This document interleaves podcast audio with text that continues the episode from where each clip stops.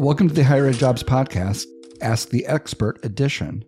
I'm Andy Hibble, the Chief Operating Officer and one of the co founders of Higher Ed Jobs. And I'm Kelly Sherwin, the Director of Editorial Strategy.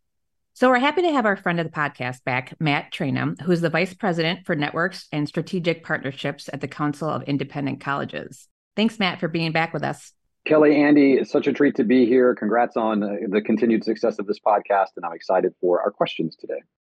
Today's question from our community member is From a supervisory perspective, how do you keep your team up to date with new technology, software, and technical needs? What are some strategies for navigating asking employees to brush up on and keep up on technical training? Oh, Kelly, this is a this is a fun one. And when I first read it, I had lots of sort of customary answers, and I think that we can go over those in a minute. But when I stepped back from this question, I was really going, what problem are they trying to solve? What problem is the supervisor trying to solve here?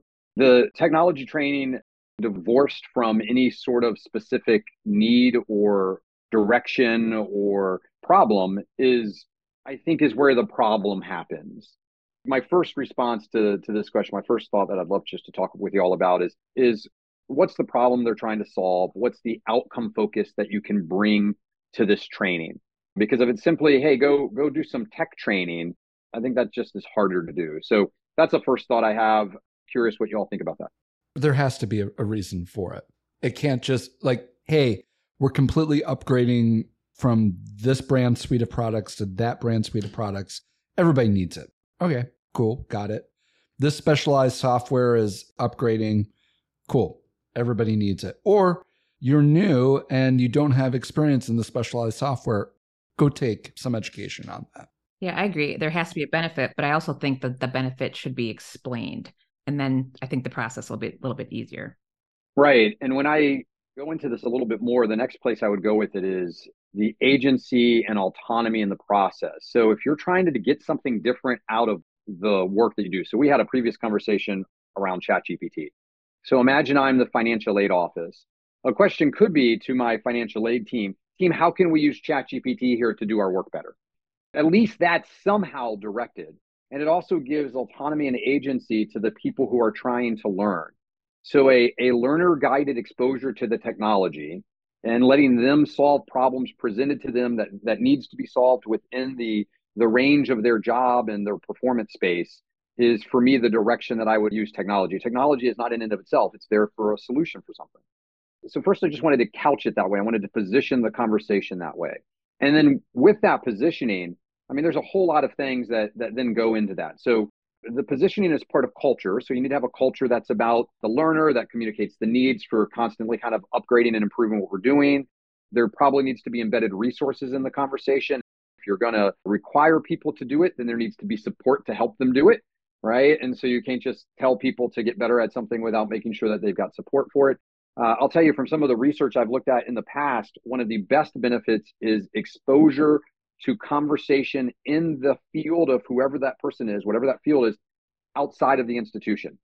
So, how are you supporting the ability for that financial aid officer, that chemistry faculty member, that facilities person to understand the conversations happening nationally? Because that will then guide and direct them into the technology that's coming into the field. And so I think that's a huge one that I've seen and would really emphasize to this particular person. Is there something that you want them to get more exposure to? Give them that exposure and then maybe they'll find the problem that the technology is waiting to solve. So I kind of have a spin-off from what you just said and actually what the original question is, but it's from the supervisory perspective. I was at a conference recently and someone said to me kind of asked the question like how do I deal with someone who's worked in our department for over 20 years and doesn't know how to use Excel? How do I tell her that we have to get her up to speed in a delicate way. That's kind of a, like I said, a little spin off of like, how does the supervisor get this person up to speed on, on technology when she's like, I worked here for 20 years and now you want me to do this? Right. When you're asking team members to brush up and keep up with technology training, it's essential to approach that matter with empathy and understanding, right? I would actually back up one step and say somewhere in the hiring process, there's an opportunity since this is higher jobs. Somewhere in the hiring process, there's an opportunity to make sure that there's not a mismatch in critical skill areas right and so that that's a potential miss that happened in the hiring process when that person came in beyond that, I think I really like this idea of what are the expectations? Brush up on Excel. My goodness. hey, y'all, we could all brush up on Excel. Excel does so many more things than we could ever do. What do I need to be able to be accomplished in Excel or in PowerPoint or in Power BI or anything else? And have those as the expectations. Here are the resources to get there. And then let's work through it along the way. Like, how did that go last week with those practices? How were those trainings? How was that video engagement? here are two local masters that are really good in the space, that are really educated in this technology, that can sit with you and help you train. And ultimately, we all know the reality is there's some moments where, okay, that's not going to happen. What does that mean then for the future of the employee? Does that mean that the employee's position needs to shift or that we need to shift the employee? I think that's an interesting perspective on this question, Kelly. I think for me, and I feel like it, it's required here, I think this is where the pandemic has changed a lot the change in remote work, the fluidity of hybrid work, in some instances, some institutions are doing all in person. The technology needs are much different. I'd also put out there the blurring of the hardware and what you feel comfortable with. Do you feel comfortable using your own cell phone for work purposes? At what instance do you feel comfortable doing that? I think that the challenge that I think you have as a supervisor is it's great that you want to work from home, but if we can't supply you the technology and you don't have the proper ability to use your own at home, how do we do that? Or even worse, if you don't have great broadband out by where you live, how do I allow you to work from home? What's the willingness to do that? And I think to kind of go to Matt's discussion of the higher ed jobs part of what we do here, those are all really fair questions now. And having some sort of vetting process to say, that's great that this is hybrid, or that's great this is all remote, but let's make sure we're set up for success here. Because if every time we try to Zoom with you, or every time you try to go into our VPN, you can't get in there, that's a problem. And that's not a problem I can call IT to solve in a lot of instances. Don't get me wrong, in some places, some IT departments will deal with that. Not as much in, in higher ed. So I think it's a bigger, bigger, bigger question than it was before. But actually, I think that, that you're part of that, Kelly. Somebody who's had a 20 year deficiency and then trying to come at that in a humane fashion, that takes some skill.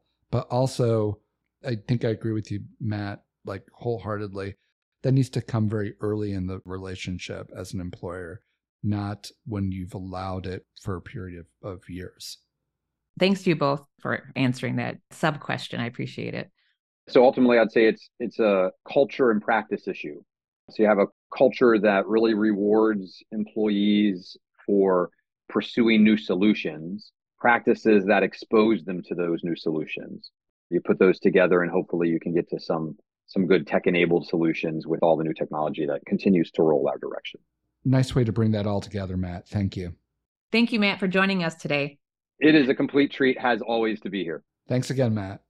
Thank you for listening. And if you have any questions for our experts, please feel free to email us at podcast at higheredjobs.com or tweet us at higheredjobs. We'd love to have your questions. Thanks again for listening, and we'll talk to you next time.